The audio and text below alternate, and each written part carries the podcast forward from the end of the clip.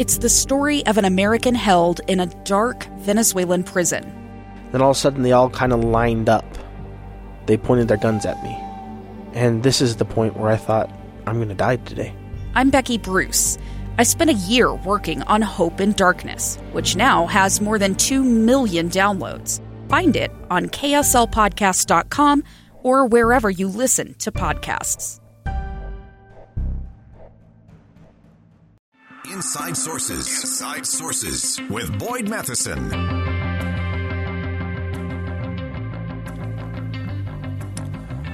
Well, we've been talking a lot about inflation uh, as that continues to haunt and hurt so many Americans across the country. If you missed the program yesterday, we spoke with Farm Bureau Federation head uh, Ron Gibson, uh, talking about some of the different areas and maybe some of the things that are a little off the radar in terms of uh, how we're getting hit with inflation. I think everybody's pleased the fact that uh, gas prices seem to be edging their way down, although not as quickly here in the state of Utah as it is in some other places in the country.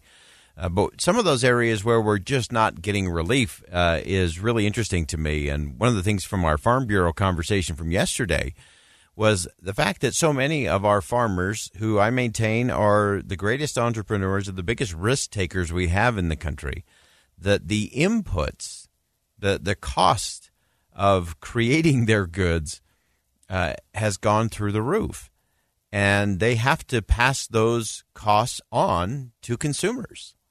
And uh, really pleased to have Derek Dennis uh, joining us, correspondent for ABC News.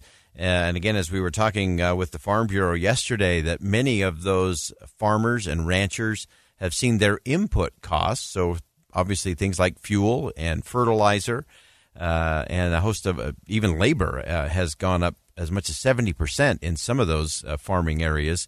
Uh, and that obviously is going to continue to be passed along there. Uh, Derek, thanks for joining us. Uh, we were having this fascinating conversation on uh, with our, our, Farm Bureau friends yesterday about what's impacting uh, the cost for them and what's getting passed on. You've been doing a deep dive in terms of inflation and why it's hitting some products and services more than others.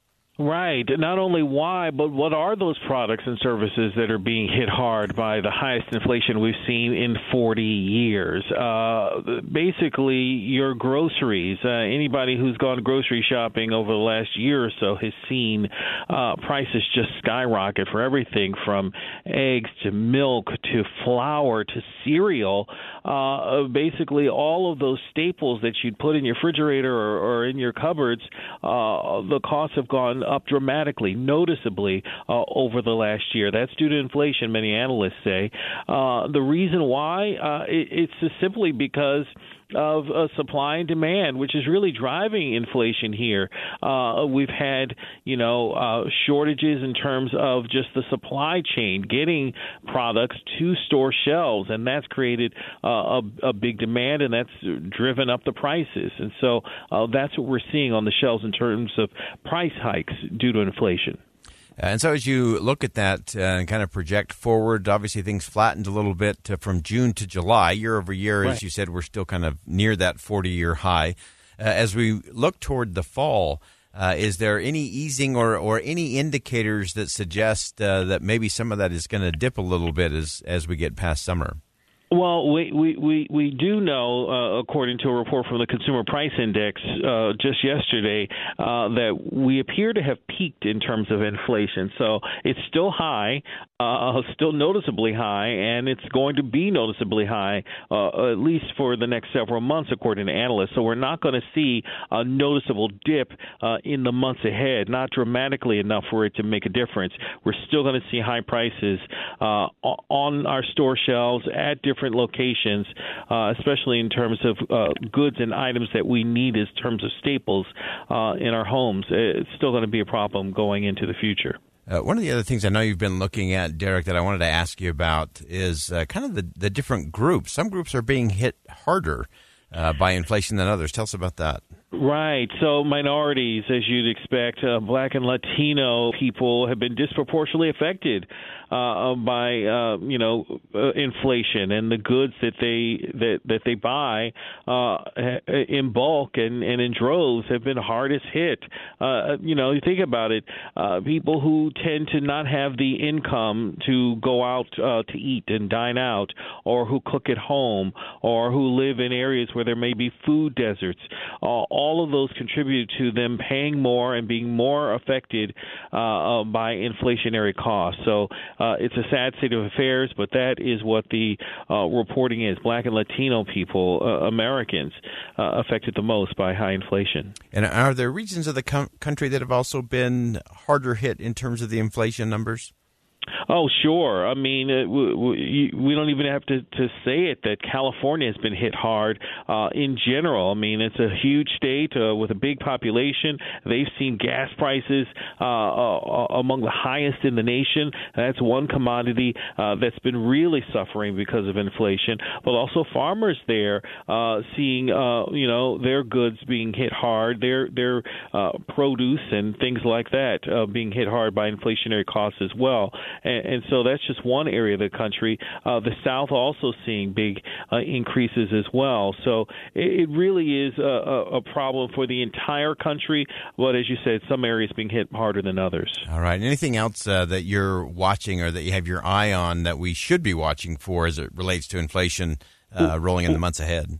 Yeah, well, sure. Well, conversely, we talk about things that are really high because of inflation. We should tell you about things that are still reasonable and low.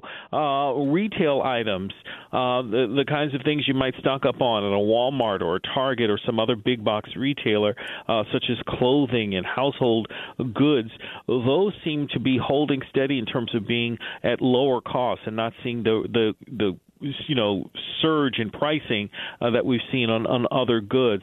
Uh, also, fast food. If you're dining out outside of the home and you're not buying the groceries that you need uh, to cook at home, uh, dining out, especially at fast food locations, those prices have remained low uh, and stable throughout this inflationary period. So uh, people know this already. Many of them are, are taking to fast food restaurants in droves, and, and those businesses have seen a real uptick uh, in their revenues uh, during and throughout the pandemic. All right, Derek Dennis, correspondent for ABC News, breaking it down for us. Thanks for jumping on with us today. Sure, sure. Uh, again, that's Derek Dennis, uh, correspondent for ABC News, looking at how inflation is hitting some things more than others. And looking at all the dynamics of that is really interesting to me in, in terms of, uh, you know, what are the products, what are the commodities that are being hit the most, what areas of the country, uh, what uh, groups of people might be uh, suffering a little bit more than others. because as we look at it overall, again, I think this is part of the over- overarching messaging issue uh, that we have to get to. I think the American people can deal with inflation. They can deal with higher prices. They can deal with making some sacrifices. But you have to talk honestly to the American people. Uh, they they want to have candid conversations, real conversations, not spin, not hope, not hype. Uh, just give us the facts, and then we can process it, and we can deal with it. We can plan. Uh, I think where we often get into trouble, especially going into a midterm election cycle, is both sides are spinning the numbers and spinning the messaging. Uh, and sadly, I think both are, are missing the mark in terms of what the American people are actually feeling. Uh, on one hand, I, I think the administration has has swung and missed wildly in terms of connecting authentically with the American people and telling them this is where we are. Uh, they have tended to focus on numbers that may be good, and I'm all for good numbers, and we all want good numbers. And we also have to recognize what the American people are actually experiencing. And I think there's a disconnect. I think some on the right have taken to the extreme that uh, we all should be depressed and pull the covers up over our head because it's so awful and terrible. I don't think that's where the American people are either. The American people are still getting out of bed in the morning, amazingly. They're still going to work. They're still running kids to little league and piano lessons and school activities, uh, and the country moves on. And so I think from a politics standpoint, I think both sides are wildly missing the mark, trying to score political points instead of having a policy discussion around things that will actually impact what the American people are experiencing. And we ha- we have to be able to speak that to the American people. Speak plainly. Uh, we are uh, on the the verge of big decisions, not easy decisions. And it's not just who leads us, it's what leads us, what principles that actually matters most. That wraps up hour number one. Stick around. Hour number two coming up next on Inside Sources on KSL News Radio. Two friends taking pictures of the rising full moon on a summer night. Two teenage kids doing what teenage kids do. When a stranger with a gun and a death wish changed everything. It was violent, it was senseless, and I will never understand it. I will never accept it. I'm Amy Donaldson, and unfortunately, we're all too familiar with stories about how violence shatters lives.